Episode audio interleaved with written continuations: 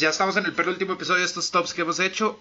Pues hoy es algo más general, ¿verdad? Porque, porque vamos a hablar de las líneas ofensivas, donde no hay así como métricas individuales que uno pueda decir, sí, bueno, vamos a hacer un top de eso, sino que es algo más como un, un esfuerzo más en conjunto. Eh, al contrario de lo que es una línea defensiva, digamos, donde sí podemos ver que jugadores se separen del resto, ¿verdad? Por ende, eh, hoy traemos evidentemente como las 10 mejores o las 10 no mejores, las 10 líneas ofensivas a observar, teniendo en cuenta eso sí que hay ciertos nombres que sí pueden salir más allá de, de ser solo uno más, porque bueno, hay jugadores talentosos también.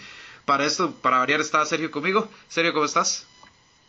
Hola, hola Bruno y a todos los que nos escuchan por el podcast Los Rookies, una semana más. Ustedes saben que yo me pongo bastante feliz cuando hago este tipo de tops Hoy un top, como dijiste, un poco general y un poco menos sexy, ¿verdad? Como se conoce normalmente en esta posición como, como la línea ofensiva en general, es una posición en donde estadísticamente no contribuye mucho, sin embargo es, es bastante importante, ¿verdad? Para cada equipo, porque también representa tanto la protección, ¿verdad? Como tengas del coreback, como la obtención de yardas por parte de las líneas eh, o más bien por, por parte de los corredores, ¿verdad? En, en, los equipos. Entonces, es una posición que pues mucha gente no la ve linda, sin embargo es de bastante importancia en la NFL.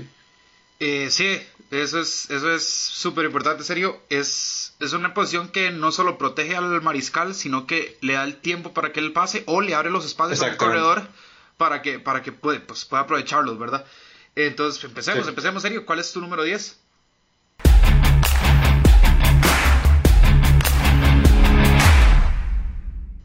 Bueno, para mi número 10 me voy para la ciudad del viento, Chicago, y me voy con los Chicago Bears. Un equipo que pues eh, desde la llegada de Matt ha cambiado bastante su, su, metodología ofensiva, ¿verdad? Y que eh, pues la línea ofensiva ha sido gran parte de este cambio. Eh, estuvo de número 8 en, en las líneas generales fue el equipo, ¿verdad? El octavo equipo que menos fue capturado en, el, en el año con 33 y tuvo 64 o solo permitió 64 eh, golpes a, en este caso Matt Trubisky, que pues también es un número bajo considerando al resto. Eh, lo, lo, bueno, ¿verdad? Los Chicago Bears en este momento es que pues han mantenido su línea ofensiva principalmente con Charles Leno, James Davis, Cody Whitehair, Kyle Long, ¿verdad?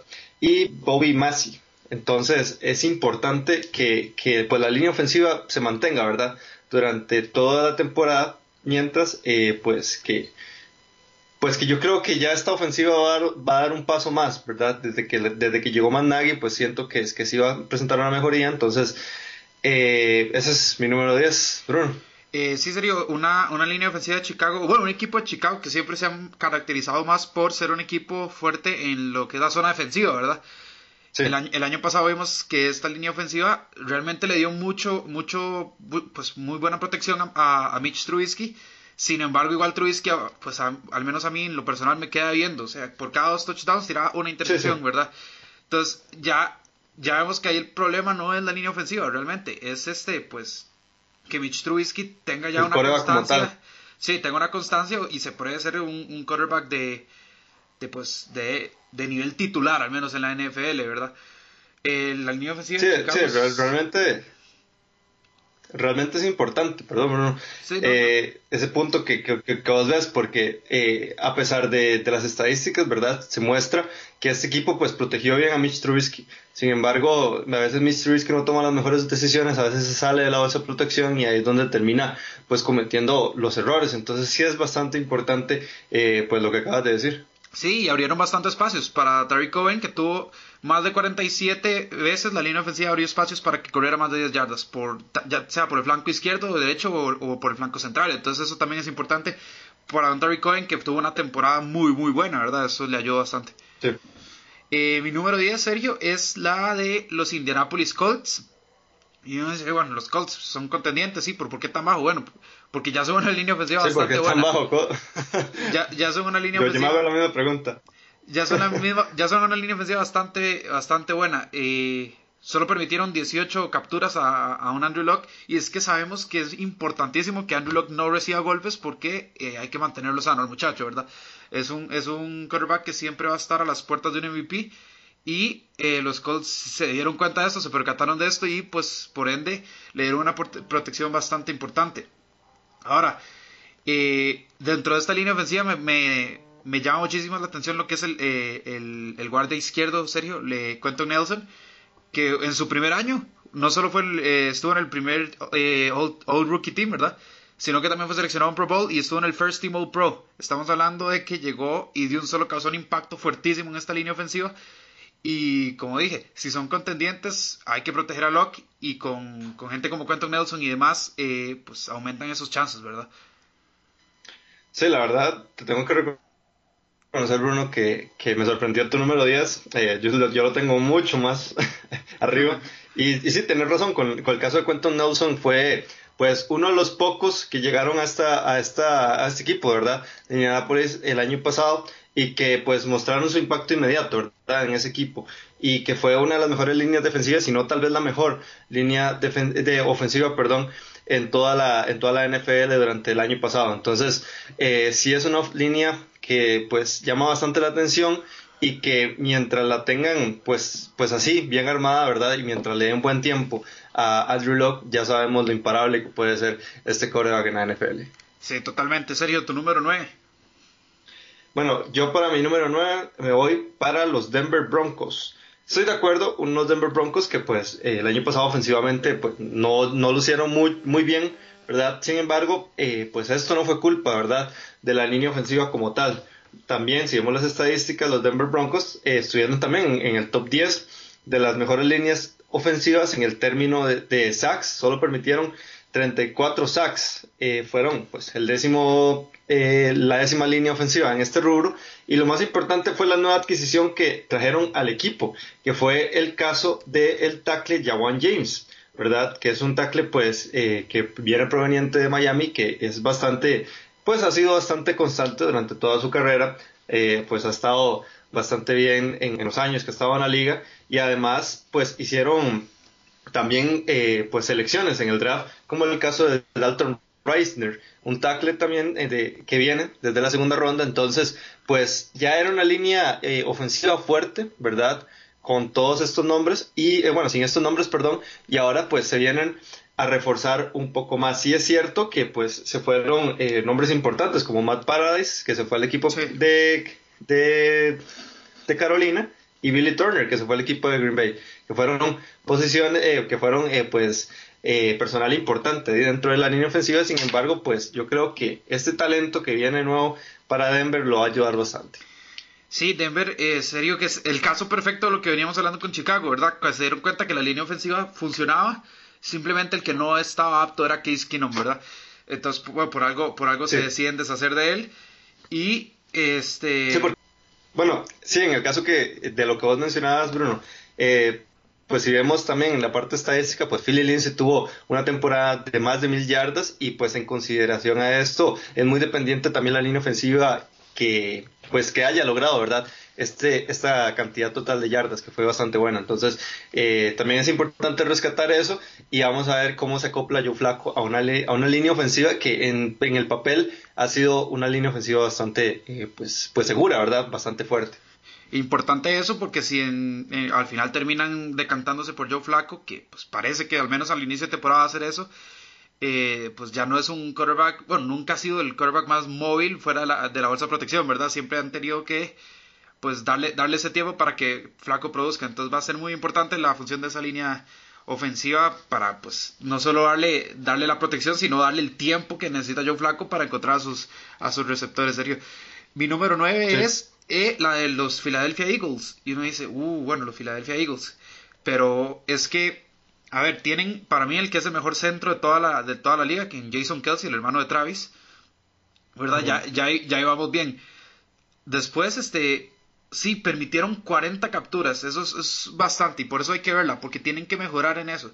Que él se ayudó a que no fueran muchos más y abrió muchos espacios para, para los corredores. Pero es que con alguien tan eh, pues propenso a lesiones, como lo es el caso de Carson Wentz, y ya no teniendo Nick Foles en la banca esperando eh, para, pues, para lucirse, ¿verdad? En el momento, en el momento que Wentz cayera, es importantísimo que esta línea defensiva mejore, porque 40 capturas es, es bastante, pero es que lo más alarmante es que permitieron perdón, 102 golpes al mariscal de campo, serio, eso es algo, eh, pues un número exagerado, ¿verdad? Parece que es una hipérbole, pero no, y con Carson Wentz muy propenso a lesiones, ahí es donde yo digo, ok, los Philadelphia Eagles tienen que mejorar bastante, bastante en lo que es la protección al mariscal de campo.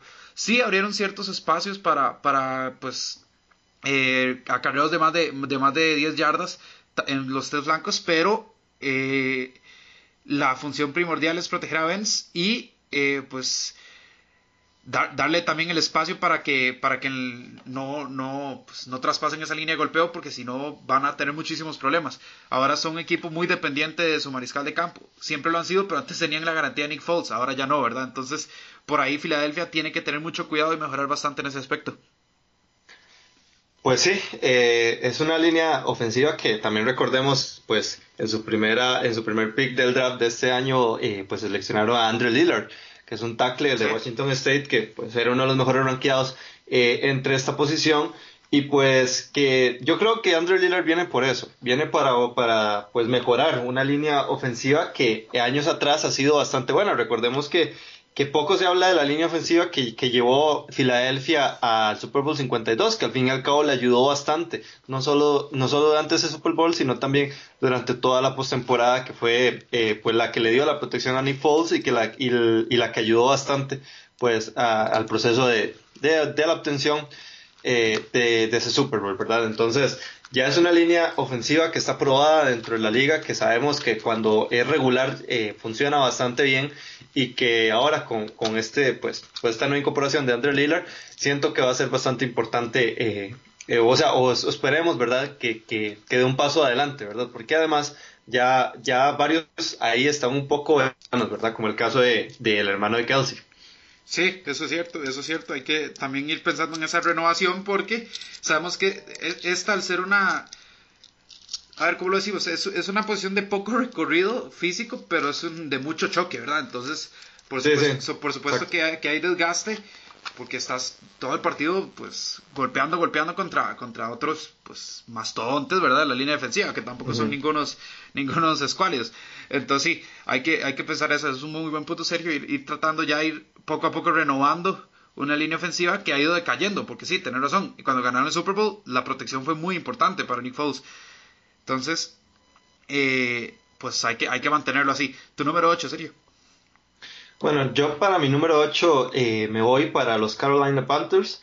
Un equipo que pues siempre se ha caracterizado especialmente desde la llegada de pues del tackle Matt Khalil, ¿verdad? Que también pues se fue al a Houston. Eh, yo creo que después de esa llegada de Khalil, eh, pues ya varios, varias temporadas atrás, esta línea ofensiva mejoró mucho a nivel a nivel pues de, de protección ya a un coreback tan móvil, ¿verdad?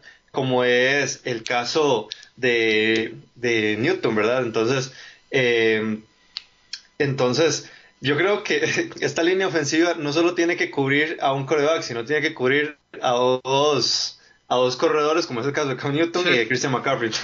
Entonces, es una, es una posición, yo creo que, eh, o más bien, la, eh, esta franquicia sabe lo importante, ¿verdad? Que es tal vez una buena protección y una buena eh, una buena línea que también te genere espacios, ¿verdad? Porque esto también es una de las, de las pues, funciones que hace eh, esta posición dentro del campo.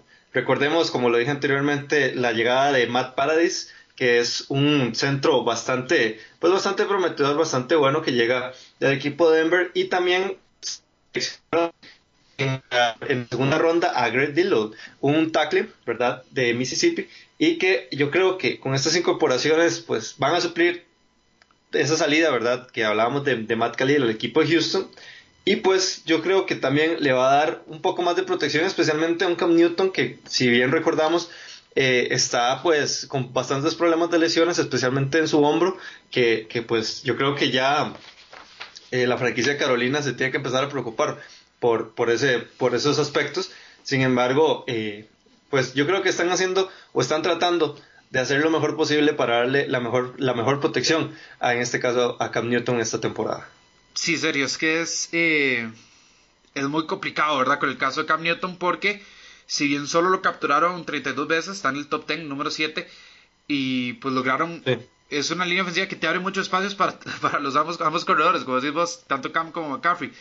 116 eh, primeros downs. O sea, en, primeros downs consiguieron las 10 yardas 116 veces, lo cual es algo bastante bueno. Evidentemente ayuda a tener jugador tan talentoso como McCaffrey o como mismo Cam Newton, que sabemos que cuando corre, pues es, un muchacho que, lo sabe hacer.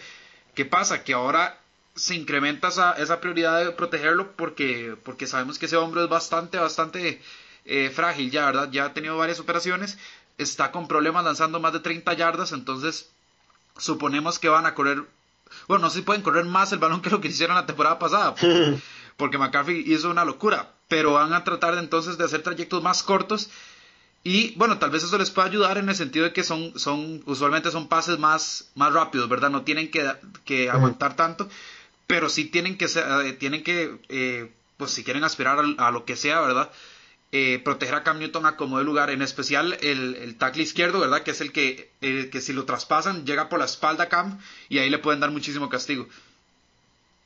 De hecho, de hecho está interesante ver las estadísticas de este, pues de esta línea ofensiva de Carolina, porque para un coreback tan móvil, ¿verdad? Tan, pues, pues tan ágil o que, o que sale tanto de la bolsa como es el caso de Cam Newton, pues yo te cuento, Bruno, que casi ni lo, pues, ni lo capturaron. Tuvo apenas 32 capturas, como decís vos, y tuvo 78 golpes, ¿verdad? Lo que se llama como coreback hits.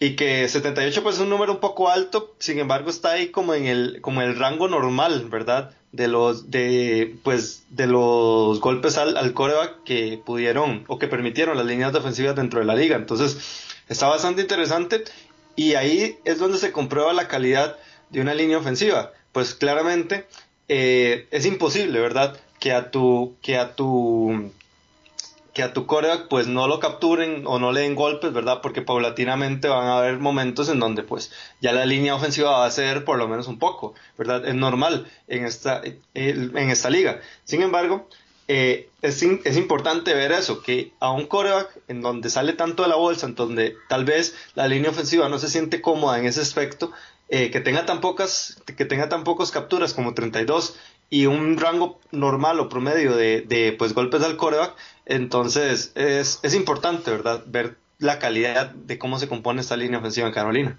Sí, de acuerdo. Es, eh, es que es, es, una situación complicada porque a Cam le gusta salir a, no solo de la, bolsa de protección, sino que a, a, correr libremente, ¿verdad? Sí. Entonces, sí, eso, eso llama poderosamente la atención. Eh, mi número 8, Sergio, me voy a los Kansas City Chiefs. Estuvieron en el top 5 de protección a Mahomes, pero es interesante porque vos ves y a Mahomes lo capturaron 26 veces, pero lo golpearon 106, ¿verdad? Entonces uno dice, oye, ¿qué, pasa ahí? Yo creo que eso da más eh, testamento de lo que de lo bueno de Patrick Mahomes que logra deshacerse del oide justo antes de que, de que lo lleguen a, a capturar, pero eh, no quita que, bueno, que también eh, en la línea ofensiva le dio el tiempo suficiente al menos para no, para no ser capturado y lograr sacar ese pase, eh, pues ese pase rápido o, pues, de manera urgente, ¿verdad? Sabemos que Patrick Mahomes es el MVP, sabemos que lanzó más de 5.000 yardas y 50 touchdowns, entonces Kansas City lo que tiene que hacer ahora, teniendo en cuenta las bajas que ha tenido tanto en el costado defensivo, pero en especial en este caso el ofensivo, eh, Kansas City lo que tiene que hacer es darle, seguir dándole una protección importante a Patrick Mahomes para que él pueda producir, porque si él tiene el tiempo, él va a producir, no importa quién sea el receptor. Lo que pasa es que si no lo protegen, tiene que actuar pues, muy rápido, teniendo receptores de menor calidad. Ya no está un Tyreek Hill, ya no está el mismo Karim Hunt, que ayuda mucho en el play action o, acarreando el balón. Entonces, eh, Mahomes va a necesitar más, más tiempo y, y pues por ende, eh, por ende, pues es importante que lo protejan. Quiero ahí resaltar también a lo que es eh, Mitchell Schwartz, el, el, tackle derecho, que por el, porque por la, parte derecha de la línea de golpeo, Sergio, fueron terceros en acarreos de más de 10 yardas en toda la liga. Tuvieron, este, tuvieron 28, solo por ese lado, ¿verdad? Acarreos de más de 10 yardas. ¿Y qué pasa? Que ahora sin un playmaker como era eh, Karim Hunt, que a, Karim Hunt le da la, la, la, eh, la, ola y él, pues, él veía cómo hacía para salir, ¿verdad?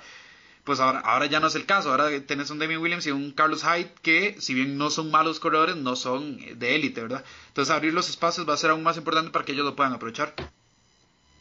Sí, lo que vos decías es uno posiblemente de los trabajos más complicados que tiene un corredor a la hora, pues ya de, de hacer sus acarreos. de encontrar esos huecos, ¿verdad? Dentro de la línea ofensiva, especialmente cuando las trayectorias son adentro, ¿verdad? O son como interiores, ¿verdad? Pues, pues las rutas son o que pasan dentro de la línea ofensiva.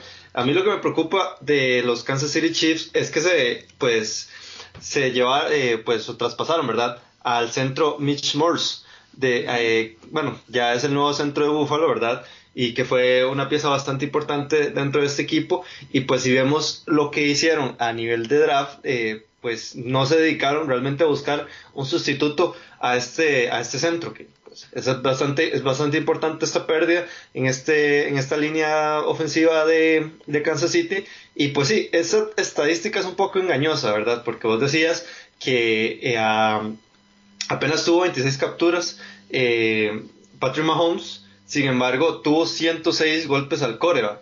Eso significa que superó este, la, pues, la línea de los 100, que ya los 100 es algo pues, preocupante, ¿verdad? En la liga, y que, y que realmente refleja o no tuvo más eh, capturas por ese, por ese, por ese lanzamiento tan rápido que tiene y, su habilidad de deshacerse del balón. Sin embargo, eh, esas 106 eh, pues golpes al coreback eh, sí refleja un punto importante y un, un punto para preocuparse, ¿verdad? Porque principalmente lo que pasa es más habilidad, ¿verdad? O lo, que, o lo que pasa en esta situación es que es más habilidad de, de Patrick Mahomes que de la misma línea ofensiva, porque, porque, porque un golpe al coreback lo que termina haciendo es que al final, pues el pase se envió, pero que al final terminaron golpeando a Patrick Mahomes y que el golpe fue válido, ¿verdad? No fue un, pues, pues un, un roughing the passer como, como le pasó a, a Clay Matthews durante varios, varias semanas de la temporada. Sí, bueno, a Clay Matthews de verdad lo, lo castigaron en demasía, pero, pero sí, es, es, lo que, volvemos a lo mismo, yo creo que es más eh, una prueba de lo talentoso que es Patrick Mahomes que de lo que lo logró proteger esta línea ofensiva, por eso quiero verla, quiero verla porque ya Mahomes no tiene a Tyreek Hill, que era uno de sus receptores favoritos. Ya Mahomes no tiene ni siquiera a Chris Conley, va a tener a un Sammy Watkins que es bastante pues inconstante, ¿verdad? Y eso sí, va a tener a un Jason Kelsey, Jason Kelsey que de hecho es un muy buen bloqueador. Entonces hay, que ver cómo, cómo va a evolucionar esa situación. Serio, Travis, eh, Travis Kelsey. Perdón, sí, Travis Kelsey, que es un, un muy buen bloqueador como Tyrant. Y después, bueno, que sabemos que puede abrir esos espacios y, y ya con la bola, con el ovoide en las manos es otra cosa, ¿verdad? Pero bueno, dame tu número 7, Serio. Bueno, yo para mi número 7 me voy para los Tennessee Titans. Eh, pues los Tennessee Titans fueron un equipo eh, que tuvo una línea eh, ofensiva, pues inclusive se puede llamar de mala, ¿verdad? Porque, porque estuvo en, en los rankings ya de, ya de la mitad para abajo, estuvo en, la posición número 22 a nivel de, pues, de capturas y de golpes al coreback. Y vamos a ver, lo, yo escojo a los Tennessee Titans de séptimos porque me gustó bastante lo que han hecho durante pues esta offseason dentro de esta línea ofensiva. Recordemos que ellos tienen a uno de los tackles mejores pagados de la liga, como es el caso de Taylor Lewan, y que ahora con la llegada de pues del, del pues del guardia que llegó de los de los Angeles Rams, eh, Roger Saffold, entonces yo creo que pues eh, esta incorporación va, a ser bastante importante para este equipo, sin contar también pues la llegada o la selección, ¿verdad? En, la tercera ronda de Nate Davis. Entonces, creo que eh, esta línea ofensiva se va a mejorar, especialmente por todo este caso de, pues, de Marcos Mariota, de Ryan Tannehill, vamos a ver qué es lo que pasa, ¿verdad? Es importante tener una línea ofensiva pues que te, que te proporcione buena protección porque en el caso de Ryan Tannehill y Marcus Mariota, unos corebacks que se lesionan con relativa facilidad, es importante eh, para estos equipos tener una muy buena protección y saber que por lo menos eh, pues, pues van a tener un poco más tiempo, ¿verdad? Para, para realizar jugadas, y, pero sin, eh, bueno, sin embargo, también pues mantener sano, ¿verdad? Lo más que se pueda a los corebacks, en este caso de los Tennessee Titans. Eh, sí, serio, es que eh, llama la atención poderosamente porque, eh, bueno, tenemos una línea ofensiva que, si bien permitió muchísimos golpes, pues la, la, la, dirigencia, ¿verdad? De los Titans, pues logró localizar eso, ¿verdad? No, no, no se hicieron de la vista gorda, se, se, se reforzaron bastante bien, tienen una línea ofensiva bastante renovada y saben que tienen que proteger tanto a Mariota o a Tannehill porque cualquiera de los dos son pues propensos a, a resentirse alguno que otro golpe.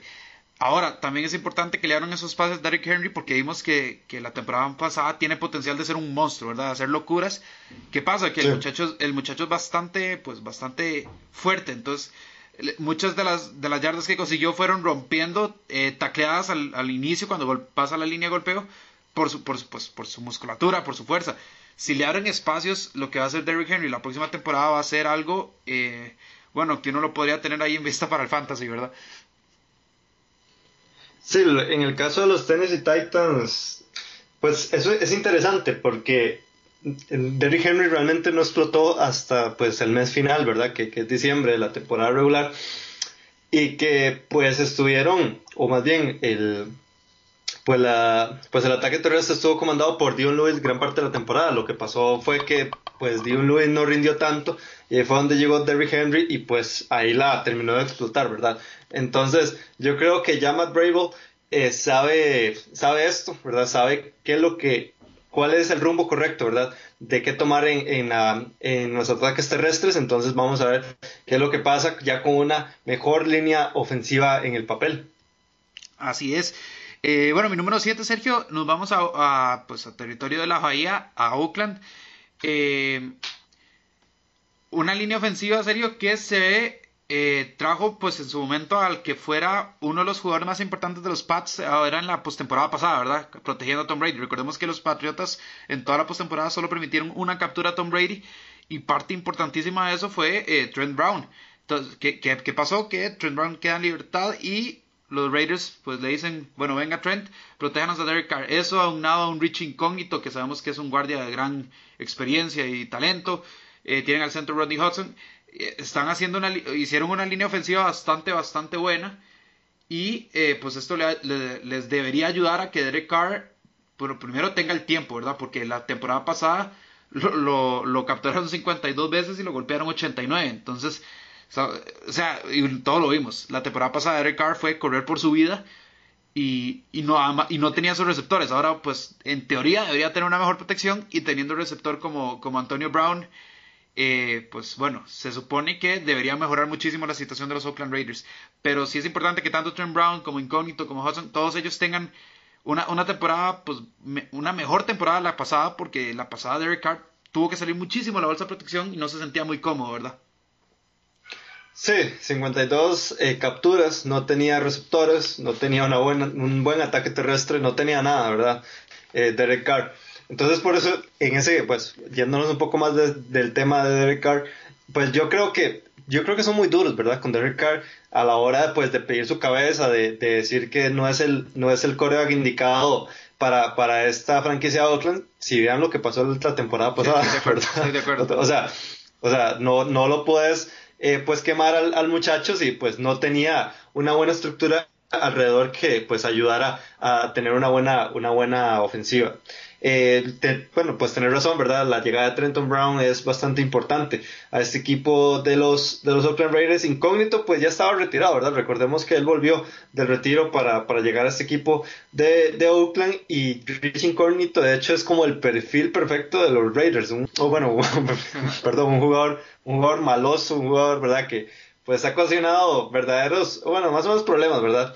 En su etapa en Buffalo ya varios años atrás, entonces eh, pues sí, tener razón, es una, es una ofensiva, una línea ofensiva en este caso, que también dio un paso adelante, en donde ya pues se vieron las necesidades ya un poco más claras en, que eh, con respecto, ¿verdad? Ya a la parte ofensiva. Entonces, eh, yo creo que a mí lo único que me queda viendo en este momento los Oakland Raiders es un buen ataque terrestre, pues que lamentablemente desde que se pues desde que se lesionó a Isaiah Crowell esta temporada, pues yo creo que ya ahí vemos en donde necesitan otra pieza ahí en esa línea, bueno, en, esa, en ese ataque terrestre, sin embargo, ya por parte de la protección que le puedan dar a Eric Carr, pues yo creo que ya está un poco mejor, ¿verdad? Un poco mejor ese, ese tema de la protección.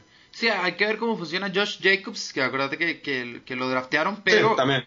Pero sí, es que Isaiah Crowell, tampoco vamos a decir que Isaiah Crowell era un, un, corredor élite, pero era un corredor que ya sabe lo que es estar en la liga y, y, no, no, e, e, es un poco inconstante, pero, pero cuando tenía buenos partidos, bueno, te lo diré yo que estuve en los Jets, cuando tenía buenos partidos era el mejor corredor de la liga, pero cuando tenía malos partidos yo me acuerdo, me acuerdo del partido me acuerdo del partido del año pasado contra vos, eh, contra Boston, contra Denver, eh, contra Denver que pues hizo un hizo como 200 yardas casi, eh, como dos touchdowns y, ahí fue, o más bien fue parte, ¿verdad? Parte esencial de los Jets en ese partido para poder, para poder llevarse la victoria ese, en ese partido de la temporada regular. Así es, sí, sí. Eh, pero bueno, no van a contar con él, van a contar con Josh Jacobs. Hay que ver cómo le va al novato en esta, en esta temporada con esta nueva línea ofensiva. Eh, mi número 6, Sergio, me voy a los New Orleans Saints con, eh, con Drew Brees. Bueno, sabemos que Drew Brees ya entró a su, a su, a su cuarta década de vida, ¿verdad?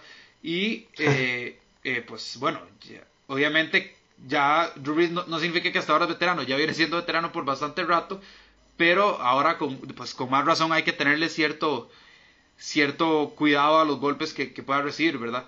Eh, draftearon al centro Eric McCoy, es con el pick número 48, creo que es un, es un buen pick para pues también ir renovando esa línea ofensiva, que recordemos que los Saints son pues son, son contenders y fueron de las mejores líneas ofensivas de la temporada pasada, solo permitieron 20 capturas a Drew Brees y eh, pues alejarlo del castigo va a ser algo vital, ¿verdad? Entonces, eh, ya tienen una buena línea ofensiva, quisieron, nada la reforzaron con un, con un pick en segunda ronda, que eh, en el caso de Rick McCoy, pues parece que va a venir a ayudar bastante bien, ¿verdad? Sabemos que de ahí Drew Brees no necesita tampoco mucho tiempo, es un, es un quarterback de élite. Sabemos que Alvin Kamara también se va a hacer sus, sus espacios, la Tavis Murray se espera que también lo haga y que tiene buenos receptores. Entonces yo creo que eh, Eric McCoy lo que viene a hacer es a consolidar una línea ofensiva que ya está casi que completa y a darle a Drew Brees ese, ese último respiro que necesita para, pues, y por qué no, tal vez llevarse un MVP, ¿verdad? Sí, sí. La verdad te escuché muy emocionado y te dejé, y te dejé que dieras dos picks seguidos porque iba yo, pero bueno. Uy, disculpa. eh, sí, uno, uno New Orleans no voy a pues tocar mucho en el tema porque porque están más alto en mi top, de hecho están muy alto en mi top, es, un, spoiler. Eh, pero sí, posiblemente los New Orleans Saints sean una de las líneas ofensivas más consolidadas de la, de la NFL y que sumado con un ataque eh, terrestre como Alvin Kamara y con un coreback que es de los mejores de la liga como Drew Brees, pues obviamente eh, forman parte, ¿verdad?, de un reloj que funciona casi perfectamente en ese equipo de New Orleans. Sí, sí, exactamente. Pero bueno, no nos extendamos porque ahora vas a tener que darnos eh, también vos tu, tu, opinión más, más en profundidad. Dame tu número 6, Sergio, perdón. Bueno, yo para mi número 6 voy con los New York Jets. Un equipo de los Jets que pues no han sufrido o no han tenido, ¿verdad? Complicaciones mayores, ¿verdad? Con su línea ofensiva fueron estuvieron en la posición 13 en su pues en su posición de captura estuvo 37, a Sandarno lo capturaron 37 veces y eh, tuvo 74 golpes al coreback, cosa que pues no está mal, está un poco alto, pero es del promedio, como, como, como vengo diciendo anteriormente. Entonces, es una línea, es una línea ofensiva que pues se ha mantenido estable ahora con, pues, con la llegada de Le'Veon Bell, pues yo creo que sí tienen que dar un paso adelante, especialmente ya también con la selección de tercera ronda Shuma Edova que pues llegó de, desde USC para llegar a darle un poco más de protección a este equipo de, los New York Jets, pero que también yo creo que ahora también, como vengo diciendo, con Le'Veon Bell y ya con una ofensiva un poco más renovada, creo que yo creo que van a dar ese paso más adelante y pues darle protección y pues darle una temporadita de más de mil yardas a, a Le'Veon Bell en, los Jets. Sí, bueno, los Jets eh, como nos dijiste, estuvieron ahí como eh, antitos de la mitad de la liga, una, línea ofensiva pues que, cumplió hasta cierto nivel su, su pues su labor con la protección de Sam Darnold, pero que ahora sí, lo que hay que pedirles es que abran espacio. Sabemos que Le'Veon Bell no es, no es uno de esos corredores que va y choca y pues ve cómo hace para meterse no, pero de hecho, es uno de los corredores, es uno de los corredores, ya te iba a decir, más inteligentes a la hora de encontrar huecos dentro de una línea ofensiva. Exactamente, Le'Veon Bell es sumamente paciente, él va calculando, calculando, en el momento que el hueco se mete y ya no lo agarraste nunca. Entonces, ¿qué tiene que hacer la línea ofensiva? Hacerle el hueco, porque Le'Veon Bell lo va a encontrar y lo va a aprovechar. Y por el otro lado tiene a un Sam Darnold que eh, dio chispazos, dio chispazos, tuvo bastantes intercepciones también, pero dio chispazos Y pues bueno, recargando mucha responsabilidad en lo que va a hacer Le'Veon Bell y teniendo pues un mejor una mejor protección. Recordemos que también, además de Chuma en el draft, vino Kelechi Osemele de los Oakland Raiders.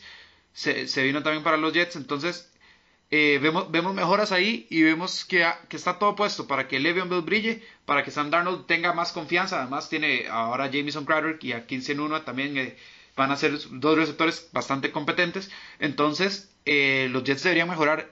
Todo depende, eso sí, que se ajuste bien esta nueva línea ofensiva eh, estos nuevos nombres también para que se mejore lo que se hizo, tal vez llegar a un top 10.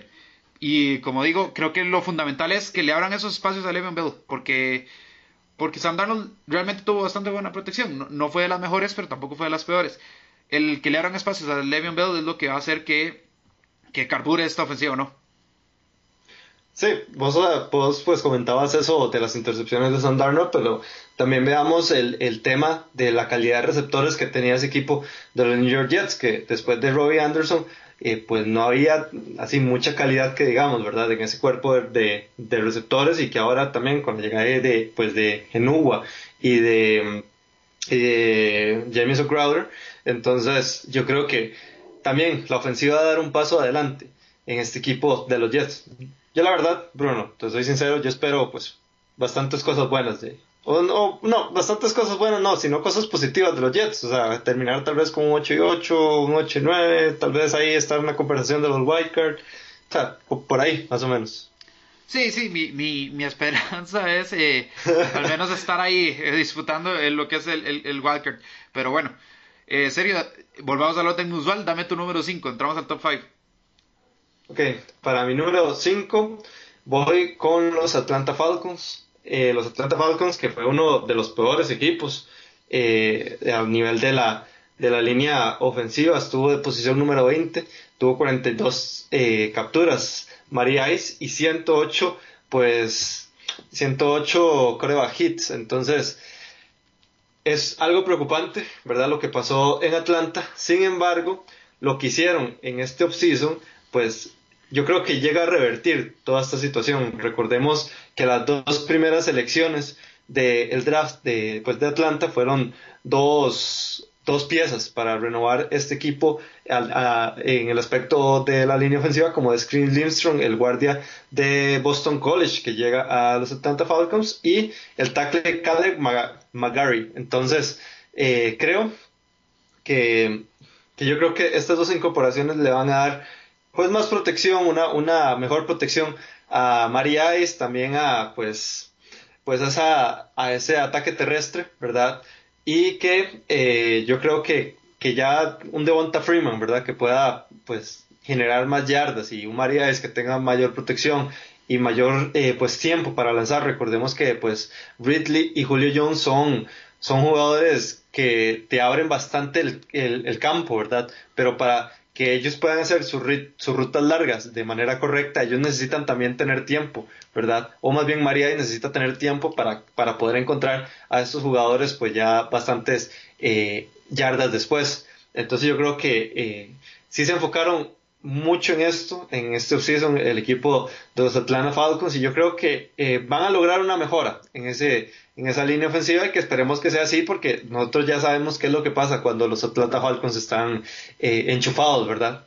Sí, no, de acuerdo, es que, es que también hay que considerar que ya Ryan está entrando en sus años eh, pues, de, gran veteranía, ¿verdad? Y si bien Ryan creo que tiene sí, pero, 156 eh, pues titularidades seguidas. O sea, no, es alguien que se lastime, pero si lo siguen golpeando, pues en cualquier momento puede, puede haber una catástrofe ahí que eh, pues acabaría con la con la con, es, con esta posibilidad de los Falcons. Los Falcons tienen un muy buen equipo y lo, y como vos mismo lo dijiste, eh, la que añadan a Chris Lindstrom, que añadan a Kelly McGarry, está también pues James Carpenter, etcétera.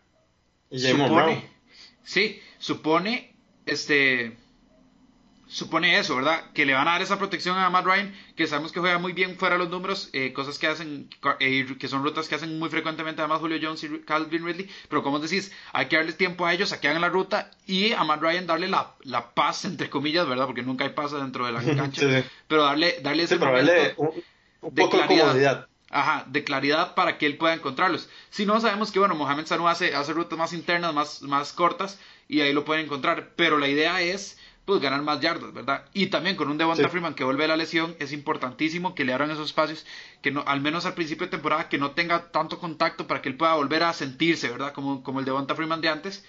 Y ya después, bueno, sabemos que Devonta Freeman puede, puede hacer muchísimo. Y un Matt Ryan que con protección, con tiempo, eh, pues es un Matt Ryan MVP. Sí, de hecho, a mí me llama la atención todo ese tema que vos estás conversando, Bruno, sobre, sobre Matt Ryan. Matt Ryan es como un Aaron Rodgers, como un, eh, bueno, no, un Aaron, Rodgers, un, Aaron Rodgers, no, perdón, como un Tom Brady, como un Drew Brees, en el sentido de que pues se mantienen lo más que pueden en la línea de protección. Cuando uno está en la bolsa de protección, eh, pues uno está menos expuesto, ¿verdad? A lesionarse, pues ya, pues en cambio, ¿verdad? A la hora de salir de, pues, de esta bolsa, ¿verdad? Es importante, es importante eso. María es, uno de esos corebacks, pues que pues que se saben cuidar, ¿verdad? A nivel de salud, en el sentido de que pues esfuerzan menos, ¿verdad? O dependen más de una buena línea eh, ofensiva para que pues para que no lo estén capturando tanto y por ende pues su salud no, no esté tan, tan comprometida. Sí, sí, es, a lo que me refiero es que, bueno, ya Ryan está veterano, sabemos que se ha mantenido sano, pero, mientras más pasen los años, más, más posibilidades hay de que de un golpe de esos te, te, deje en la, en la banca un ratito. Eh, mi número 5, Sergio, es la línea ofensiva de los Jacksonville Jaguars. Hemos hablado muchísimo de que los Jaguars han mejorado otra vez, que han, se, han comprometido en esta offseason a ser el equipo que llegó a la final de conferencia hace dos años. Y mucho hablamos de la defensiva de Jacksonville, pero bueno, es que en la ofensiva no solo fue que trajeron Nick Foles, sino que eh, pues tienen que pues darle protección a Nick Foles, ¿verdad? Dicho sea de paso. Sabemos que con, con Blake Bortles tampoco fueron lo mejor.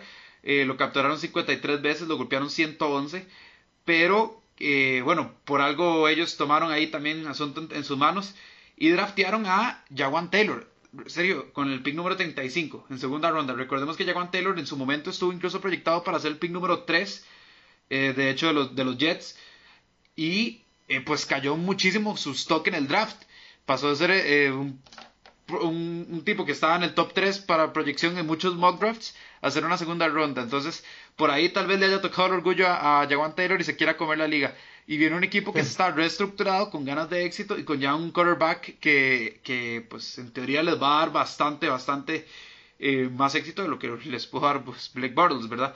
Además también recordemos que vuelve Leonard Fournette importante, con el mismo, eh, igual que el caso de Donta Freeman, darle esos espacios para que no reciba mucho castigo, al menos, al menos en lo que sea el, inicio de temporada, ¿para qué? Para que pues ellos vayan agarrando ritmo, se les vaya quitando ese, ese rust, ¿verdad? Ese, ese, ese, pues, para que vayan recuperando ese nivel que tenían antes de la lesión, porque sabemos que cuando uno viene la lesión viene pues con el miedo de relesionarse y todavía viene pues viene como pues oxidado de tanto tiempo sin jugar, ¿verdad?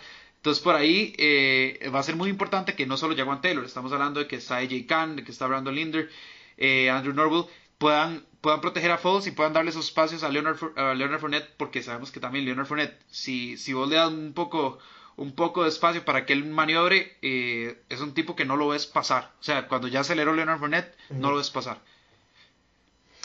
Sí, lo que pasa, bueno, ¿verdad? tal vez el movimiento más importante que hizo Jacksonville en esta línea pues ofensiva fue eh, pues draftear al, al tackle Jawan Taylor, eh, que para mí también fue un, yo creo que el mayor steal, ¿verdad? mayor robo de, de, todo este draft, porque los Jacksonville Jaguars vieron la oportunidad de quedárselo y pues le pues lo escogieron rápidamente, ¿verdad? Inclusive hasta hicieron un, un, trade ahí con Oakland para tener esa selección de la segunda ronda, el pick 35 global del draft pero sí, eh, también es importante pues la pues la extensión de contrato que le dieron a AJ Cam en este equipo de los Jacksonville. Y esperemos que ya ahora con Nick Foles eh, pues no veamos tan malas estadísticas a nivel de, línea ofensiva porque recordemos que, que ya en temas de, de capturas a Mariscal eh, bueno Jacksonville estuvo en la posición número 30 tuvo 53 lo golpearon bastante a a Blake Bortles y sin hablar, y bueno, también sin mencionar el, esa gran cantidad pues de golpes que le dieron, 111, que eso es algo también bastante preocupante. Es importante, como bien vos lo decías, que Jacksonville tenga una muy buena línea ofensiva porque con Leonard Fournette y ahora viniendo de una lesión eh, y ya ahora pues viniendo en teoría al 100%, creo que es indispensable la salud de, este jugador porque ya vemos, ya vimos, ¿verdad? Lo, que fue este equipo de Jacksonville sin, sin Leonard Fournette, que fue un equipo que sufrió bastante durante toda la temporada y yo creo que ahora con esa protección que le pueda brindar Jawan Taylor va a ser eh, importante para, para que él pueda conseguir bastante yardas durante la temporada. Sí, eh, ya solo para terminar con el tema Jackson, en serio, una cosa que a mí me... Eh, no es que quiero excusar la línea defensiva, porque permitir tantas capturas y tantos golpes de verdad, de verdad es, es preocupante. Pero es que también a veces Blake Bortles duraba y duraba Entonces, claro, la, ofensiva, la línea ofensiva te puede proteger hasta cierto punto, ¿verdad? Pero es que... obviamente, obviamente. En algún momento la línea ofensiva va a ceder. Exactamente, Blake Bortles era, eh, se tiraba medio cuarto en un drive. Entonces, por supuesto, ¿verdad? Entonces hay que, hay que, Nick Foles sabemos que no es así, entonces también por ahí se ve que va a mejorar, tiene todo el potencial para mejorar esta línea ofensiva. Tu número 4, Sergio. Bueno, yo para mi número 4 me voy para los New England Patriots. Unos New England Patriots pues que perdieron a Trenton Brown, ¿verdad? Como, lo, como bien lo mencionamos anteriormente en el podcast, se fue al equipo de, de, Oakland. Sin embargo, es una, es una línea ofensiva que se ha mantenido pues estable en, en, el, en el papel porque recordemos también que ellos tenían guardadito, ¿verdad? Y guardadito al tackle Asaya Wing, que pues se lesionó en la pretemporada del año pasado. Eh, de hecho fue su primera selección eh, en el draft de, pues, del 2017. Eh, y que ahora pues esperemos que llegue ya sano, esperemos que pues ya pueda hacer finalmente su debut en la liga y que y que pues qué más se puede hablar, ¿verdad? De la línea ofensiva de los Pats si fue la línea que menos capturó, o más bien que, menos capturas eh, permitió, sí. pudo, se permitió, exacto, a, Tom Brady, ¿verdad? Durante toda la postemporada, una captura únicamente tuvo Tom Brady durante la postemporada del 2018 y que al fin y al cabo fue también parte importante tanto para que Sonny Michel tuviera tantas yardas, especialmente en ese partido de, de Los Ángeles Chargers en el divisional, como también la, protección, ¿verdad? Y, todo el tiempo que le dieron a Tom Brady. Nosotros sabemos que el peor error, el pecado capital que, que cometen los equipos a la hora de jugar contra los Patriots es darle tiempo a Tom Brady. Todo el mundo lo sabe, pero nadie puede evitarlo. y eso es parte de la buena protección que le dan eh, estos linieros ofensivos a, a los, eh, bueno, estos linieros defensivos eh, ofensivos de los New England Patriots. También, además, ah, Sí, no, que me parece interesante porque sí, uno, uno, ve y uno dice, ¿qué, hay que hacer con, eh, con Brady? Pues presionémosle en el Blitz, no sé qué, no, no se puede, es que igual no se puede, sí. Sí, uno se conoce la fórmula, o sea, uno ya, sabe la fórmula, pero a la hora de, de, pues, de, pues, de interpretarla o ya de, de ejecutarla, ya, ya son otros mil colones más, ¿verdad? Exactamente, exactamente. Es el, el, el, el típico uno sabe cuál es el camino al éxito, solo no sabe, no sabe dónde agarrarlo, ¿verdad? Porque, porque de hecho, incluso, bueno, vos mencionaste en la postemporada solo una, una captura. En la temporada regular fueron el tercer mejor, con 21 nada más. Entonces, y, y, y, también lo golpearon sumamente poco. Entonces, estamos hablando de que, pues otra vez, Bill Belichick, ¿verdad? Y, y, todo su equipo es especialista. Es que es increíble, son especialistas en absolutamente todas las áreas. Y en especial en proteger a tu quarterback, que es el mejor de todos los tiempos, el más grande. Y y que pues si uno le da tiempo, él, él va a ponerte el de donde le dé la gana. Entonces sí, es importante. Eh, los Patriots, yo creo que por eso es que los Patriots uno dice, bueno, no tengan tan buen equipo este año. Pero bueno, ah, no, no los podemos descontar, porque Tom Brady va a estar ahí y Tom Brady va a estar protegido, entonces no los puedes descontar. Sí, no, de, de hecho, de hecho, yo me acordaba, o de hecho me estaba acordando de, de, el programa que hicimos eh, pues de las predicciones, ¿verdad? De la temporada 2018 en, en el canal de, de TD+, ¿verdad? En el, programa de NFL Latino. Y nosotros no dábamos absolutamente nada por ese equipo de los Pats. Y me acuerdo muy bien que cuando terminamos el programa, Alonso dijo, acuérdense de mí que al final, pues, dijimos nuestras predicciones y al final en febrero vamos a, vamos a tener a los Patriotas campeones otra vez. Y cinco meses después, pues sucedió, pues, pues sucedió eso. Entonces, nunca hay que dar por muerto a los Pats, aunque no sé, Tom Brady ya tenga 42 años, aunque se fueron piezas importantes en el equipo, eh, pues siempre hay que tenerlos ahí en cuenta. También sobra destacar ya para terminar este tema de los Pats, eh, las, las, adquisiciones que tuvieron en el draft, que fueron Johnny Cayuste, que fue el tackle, ¿verdad? En tercera ronda, y un nombre casi impronunciable, Bruno, Hijalte Froholt. Vamos a ver si, si, lo, si, lo, puedo pronunciar bien, un, un guardia de cuarta ronda, ¿verdad? Que viene de Arkansas, y que pues Normalmente este tipo de talentos se encuentran en estas rondas, ¿verdad? En, terceras, cuartas rondas, tal vez segundas, ¿verdad? Y es donde, pues, pues los guardias o, los linieros ofensivos son escogidos en el, en el draft ya cuando los escogen en primera, segunda rondas, porque pues es una calidad o un ranqueo, ¿verdad? Que ellos tienen, pues, superior, ¿verdad? A, a, todos los demás. Pero que yo creo que, que en este momento eh, pues esta línea, ¿verdad? Por lo menos de la línea ofensiva está cubierta por el equipo de los New England, de los New England Patriots. Sí, no, totalmente. Y más que Belichick, sabemos que tiene un ojo buenísimo para, para ese tipo de jugadores. Serio, mi número 4. Correcto. Bueno, hablamos de los Pats, que en teoría es tu equipo. Ahora vamos a hablar de tu. El que yo creo que de verdad es tu equipo, de los Minnesota Vikings. Uno dice, bueno, es que. Línea ofensiva de los Minnesota Vikings, vamos a hablar de ellos. Bueno, sí, porque fueron terribles fueron un desastre, fueron un fiasco. Hicieron que Kirk Cousins pareciera un, bueno, después de ese contrato además, que, que no lo valiera por absolutamente nada. Pero bueno, entonces ¿qué hicieron? Eh, draftearon al, al, al centro Garrett Bradbury. Eh, les surgía a los Vikings pues algo de calidad en esa línea ofensiva porque porque es que fue, fue bastante fue bastante bastante fuerte el, el caos que se sufrió Cousins tuvo 40 capturas y 95 quarterback hits. Lo golpearon a mando poder.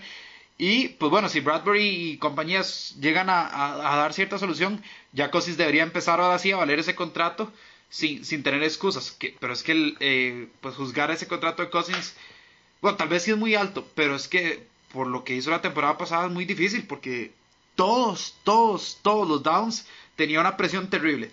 o sea, era, era, era algo muy, muy, muy, este, muy complicado. Y, y, bueno, de hecho, en serio, vos viste, y para todos los que nos, los que nos están este, pues, eh, viendo también en el canal de YouTube, ahorita, o no sé si ya se subió el top 10 de las recepciones. Hay una muy buena Dylan, pero si, y vos nos lo recalcaste, en serio. O sea, 0.5 segundos después que lanzara el pase, Kirk Cousins hicieron una captura. y así fue toda la temporada. Fue evitar capturas a punta de, de hacer pases rápidos, pero así no se puede. Sí, no, no, así no se puede definitivamente. Es, es interesante todos los cambios que han habido en este equipo de Minnesota. La verdad te tengo que reconocer, Bruno, eh, lo tenés un poco alto para mi gusto porque... Eh, no son las mejores, ¿verdad? Son las que hay que ver. sí, sí, sí, sí, sí. Sí, yo, yo estoy de acuerdo. Eh, sin embargo, eh, creo que esta pues, línea ofensiva va a mejorar un poco, ¿verdad?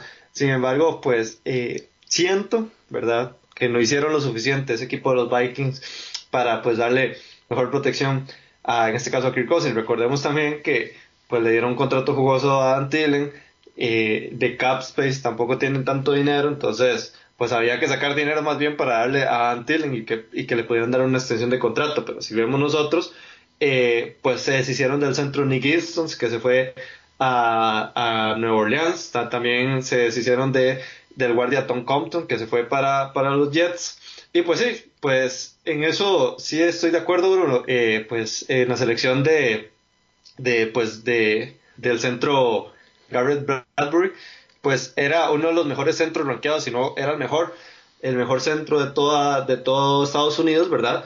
Y que pues a nivel de, de selecciones, pues también se enfocaron relativamente en este, en este campo. También eh, pues seleccionaron en la cuarta ronda al guardia Drew Samia y en sexta ronda al tackle Uli Udo. Entonces creo que se está reestructurando, ¿verdad? Esta línea ofensiva porque claramente fue uno de los problemas grandes que tuvo este equipo y me atrevería a decir que fue el problema que finalmente llevó a que este equipo de Minnesota estuviera eliminado y que fueron las mayores decepciones de toda la temporada pasada. Sí, que de paso arruinara tus predicciones. Eh, número 3,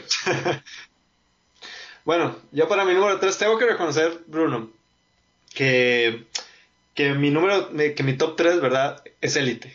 Claramente es ah, élite porque, porque, es una sorpresa ustedes han, Sí, sí, sí, pues, pues, o sea, ustedes saben que los que han seguido ya pues todos estos tops durante, toda, durante todo este tiempo, ¿verdad? Durante todos estos meses, eh, pues eso es lo que trataba de evitar. Sin embargo, pues todo lo que han hecho estos, este top 3, ¿verdad? Durante, durante este offseason y la temporada pasada, creo que todavía tienen un techo más alto de lo que han tenido.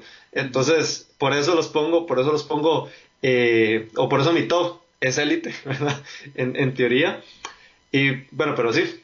Y mi número 3 es una de las mejores líneas ofensivas de la NFL, como es el caso de los, de los Pittsburgh Steelers. Los Pittsburgh ah. Steelers, eh, pues es un, bueno, como anteriormente lo dije, pues es reconocida como una de las mejores líneas ofensivas de toda la liga durante ya bastantes años, ¿verdad? Inclusive eh, poco se habla, ¿verdad? En el tiempo cuando estaba pues Le'Veon Bell y, y pues Antonio Brown, pero también gran parte del éxito de, eh, de, Le'Veon Bell, perdón, en, esta, en este equipo de Pittsburgh fue la línea ofensiva. Que fue una línea que, que, pues le dio bastantes, bastantes huecos, ¿verdad? Y que, eh, en, y que por ende al final termina pues dando bastantes, eh, pues bastantes yardas, ¿verdad? Después de, después de pasarla. Entonces, es importante, ¿verdad? Todo lo que, todo lo que ha hecho esta, esta línea durante tantos años. Eh, y que, y que yo creo, ¿verdad? Que inclusive, pues ahora con James Conner le van a ofrecer protección y ahora, pues Ben Roethlisberger también la necesita, ¿verdad? Y ahora ya entra en su super veteranía y que ahora vamos a ver también, eh, pues, pues qué es lo que pasa, ¿verdad? Con esta línea ofensiva de los Steelers. Que, que, también ya está entrando en su, en, su, en su edad, ¿verdad? Ya esta línea ofensiva se está volviendo un poco más veterana y que, y que vamos a ver si, si, pues, si rinde igual. Por eso la quiero ver, a ver si es que rinde igual como las, las pasadas temporadas. Eh, yo no me voy a extender mucho, serio, porque la tengo un poquito más arriba, imagínate. Eh, pero, pero sí. Eh, y es que tiene nombres, lo hemos dicho, ¿verdad? Es muy difícil que alguien de la línea ofensiva resalte mucho sobre los demás. Pero, pero aquí uno ve, uno ve a, pues, a un David de Castro que ya es veterano y uno dice, bueno, es que es... No, no, Alejandro, Alejandro, Villanueva, o sea, es uno de los mejores tackles de la liga. Exacto, son nombres que eh, son tan buenos como jugadores individuales que, que elevan esa línea ofensiva a, niveles pues estratosféricos. Ben Roethlisberger necesita protección. Él ha recibido muchísimo castigo en su carrera. Recordemos, ha jugado en yesado, ha jugado con una bota en pie. O sea, ¿qué no ha hecho Roethlisberger? Ahora eh, pues ya con esta edad se puede ir resintiendo aún más, ¿verdad? Entonces hay que, hay que protegerlo y por supuesto, sí, como dijiste, abrirle espacios a James Conner, que pues no es Le'Veon Bell, pero sí mostró muchísima promesa la temporada pasada. Correcto, correcto, totalmente de acuerdo. Para mi número 3 serio también es una, es una línea ofensiva que, que lo hizo bastante bien y estoy hablando de la línea ofensiva de Los Ángeles Rams. Estuvieron en el top 10 de menos capturas permitidas, solo 33. Eh, son un equipo contendiente, ¿verdad? Son un equipo que, que, pues, se quedaron a las puertas, que si yo creo que si no hubiera sido eh, Belichick, eh, el, equipo de los Rams hubiera ganado, ¿verdad? Ese, ese Super Bowl. Y pues llama la atención porque dentro de su, dentro de su línea ofensiva serio tienen a Andrew Whitworth, un veterano de mil batallas, ¿verdad? Son 37 años. Eh, de hecho, estaba, estaba pues investigando un poco. La esposa de Andrew Whitworth dice, desde que se casaron, dice que Andrew Whitworth le ha dicho que se va a retirar el año que viene. Y ahí sigue, ¿verdad? Entonces, eh, y Andrew Whitworth, él lo dijo, no me voy a ir hasta terminar lo que empecé. Eso refiriéndose a que se quedaron a la esquina, ¿verdad? A, las puertas de, ese, de ese Super Bowl. Entonces vuelve con sangre en el ojo. Y es una línea ofensiva que protegió muy bien a, a Jared Goff y que le abrió muchísimos espacios a Todd Gurley. Sabemos que Todd Gurley con espacios es un top 3, top 5 tal vez de, su posición eh, como corredor. Y Jared Goff es un si bien uno, a Jared Goff no lo va a poner en el top 5 de, mariscales de campo, tal vez ni siquiera top 10, hay que verlo. Es un, es un quarterback que es bastante, bastante bueno. O sea, es, y, tiene mucha promesa, es muy joven, entonces tiene 24 años apenas. Y con protección, pues sabemos que él puede, puede, pues puede contactar, ¿verdad? Con sus receptores. Brandon Cooks y Cooper Cup son además receptores que son bastante, bastante buenos para conseguir yardas post, post recepción son contenders, entonces a mí me, llama la atención, quiero ver muchísimo a los Rams y eh, pues eso, para mí sus funciones son ese, abrir campo a Gurley y proteger lo suficiente a Goff para que pueda encontrar a Cooper Cup y a Randy Cooks.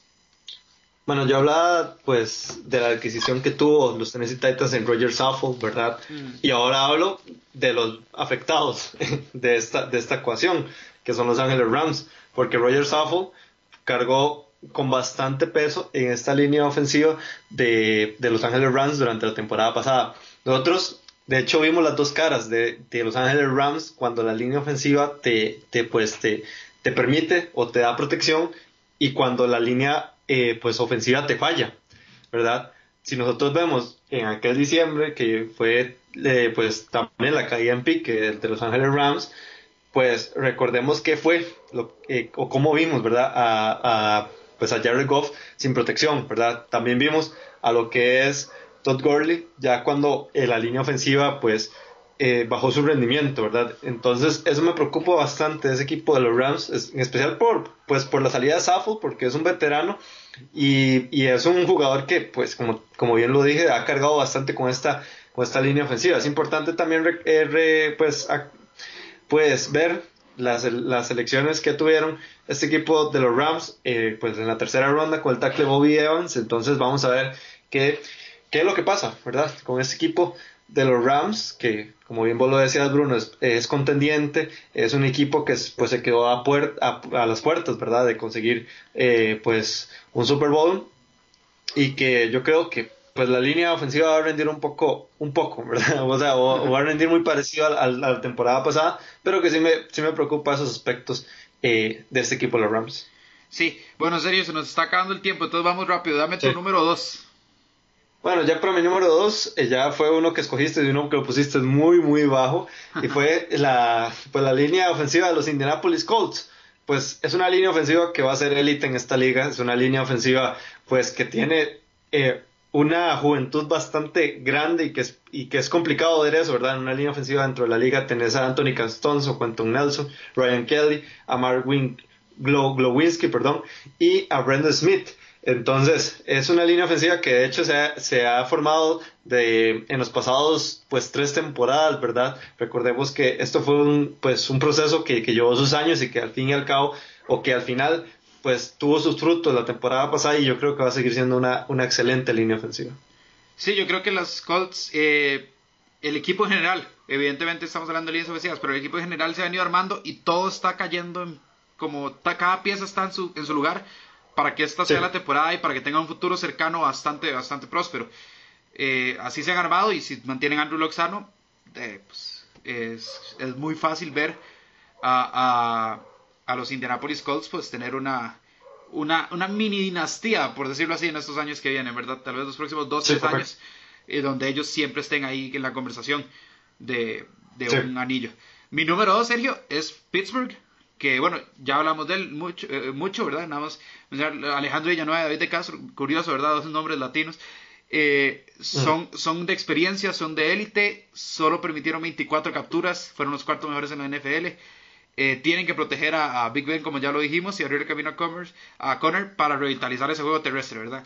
Es una temporada interesante la que viene para Pittsburgh en general, pero la línea ofensiva a veces uno se la pasa por alto. A veces, eh, creo que en el caso incluso de Minnesota pasa mucho. Nada más le dicen, bueno, sí es que Kirk Cousins no ha rendido. Bueno, es que la línea ofensiva es el primer aliado que tiene el quarterback y el, y el corredor, ¿verdad? Entonces, por ahí, si, si la línea ofensiva de los Pittsburgh Steelers marcha bien, creo que los Steelers van a marchar bien. Es, es una ecuación así muy simple para mí. Bruno, doy mi número uno de una vez, porque ya, pues, recordemos que, que, que no, o sea, o hablé de los Pittsburgh Steelers ya no hace mucho, entonces ya no me voy a extender más en el, más, más en el tema. Entonces, mi número uno va a ser la línea ofensiva, también una de las, una de las mejores líneas ofensivas, eh, no solo de la temporada pasada, sino ya de muchos años atrás. Y es la línea ofensiva de los New Orleans Saints. Hay que ver algo muy interesante de esta línea ofensiva porque Solo permitieron 20 capturas, dos menos que los Indianapolis Colts, que los Indianapolis Colts fue eh, pues la línea ofensiva que menos, que menos capturó al coreback. Pero ¿qué es lo que pasa? Que los Indianapolis Colts subieron 77 golpes a Andrew Locke. New Orleans tuvo solo 52. O sea, ese es un número muy, muy bajo. O sea, Drew Brees casi ni sintió posiblemente la, pues, pues la, la llegada de las líneas eh, defensivas rivales y que así, así y que, y que pues esto ha sido pues la constante en todos, en todas estas temporadas atrás. ¿Y por qué lo pongo de primero?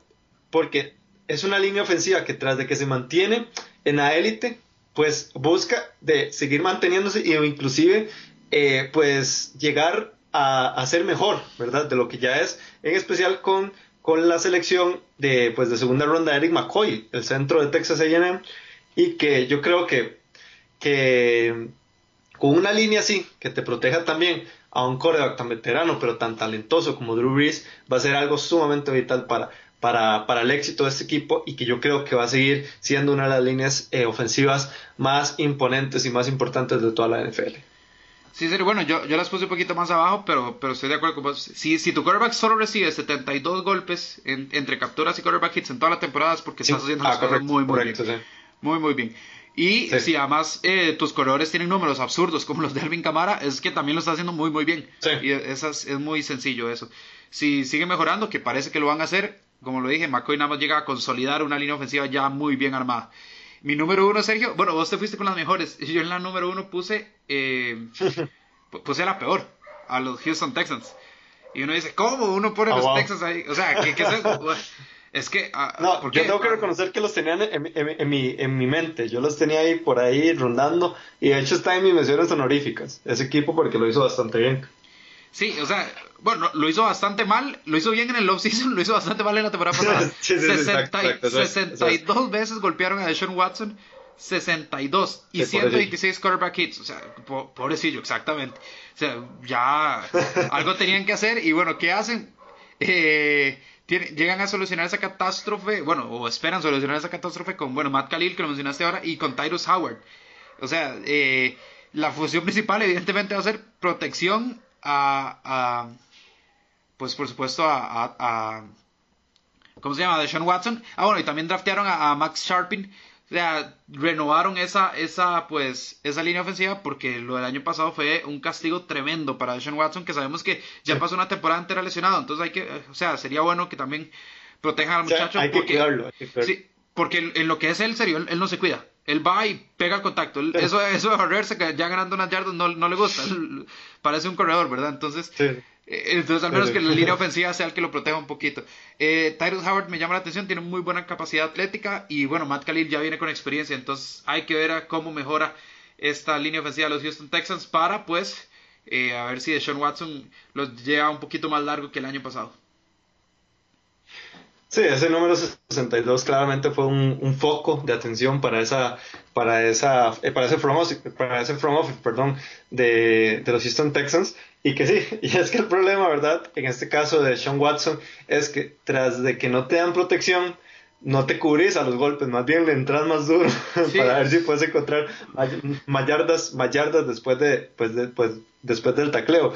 Entonces, la verdad sí, sí me sorprende mucho tu primer lugar porque eh, eh, pues la línea de los Houston Texans posiblemente fue la peor de, la NFL la temporada pasada y que pues si bien hicieron las cosas o más bien intentaron renovar esa línea ofensiva, yo creo que la reestructuración es más profunda, ¿verdad? Entonces siento que pues siento que este pues pues que sí va, va a tener una mejora y vamos a ver cómo repercute esto en la pues ya en la en el talento, ¿verdad? Y en lo que vaya a dar Deshaun Watson esta próxima temporada. Así es, bueno, con esto llegamos al final, Sergio, se nos alargó un poquito, gracias por escucharnos. Sí, sí, sí. Eh, una despedida, Sergio. Bueno, bueno, y no olviden seguirnos, ¿verdad? En las, en las redes sociales de NFL Latino TV, en tanto Facebook, Instagram, Twitter, y pues en YouTube también estamos subiendo pues videos ya ya entramos ahorita ya los 50 días, ¿verdad? ya ahorita falta falta muy muy poco para que falten 50 días para el, para el inicio de la, de la temporada de la NFL y que también eh, no olviden seguirnos en nuestro canal de bueno, en nuestro programa de, de NFL Latino TV en TV más porque está complicado, ¿verdad? Tener un canal, Bruno. sí. Sí, tenemos un canal entero, no, pero sí tenemos un programón que sale todas las semanas, además de este podcast y bueno, las diversas redes sociales como NFL Latino TV. Con esto nos vamos y que tengan una linda semana.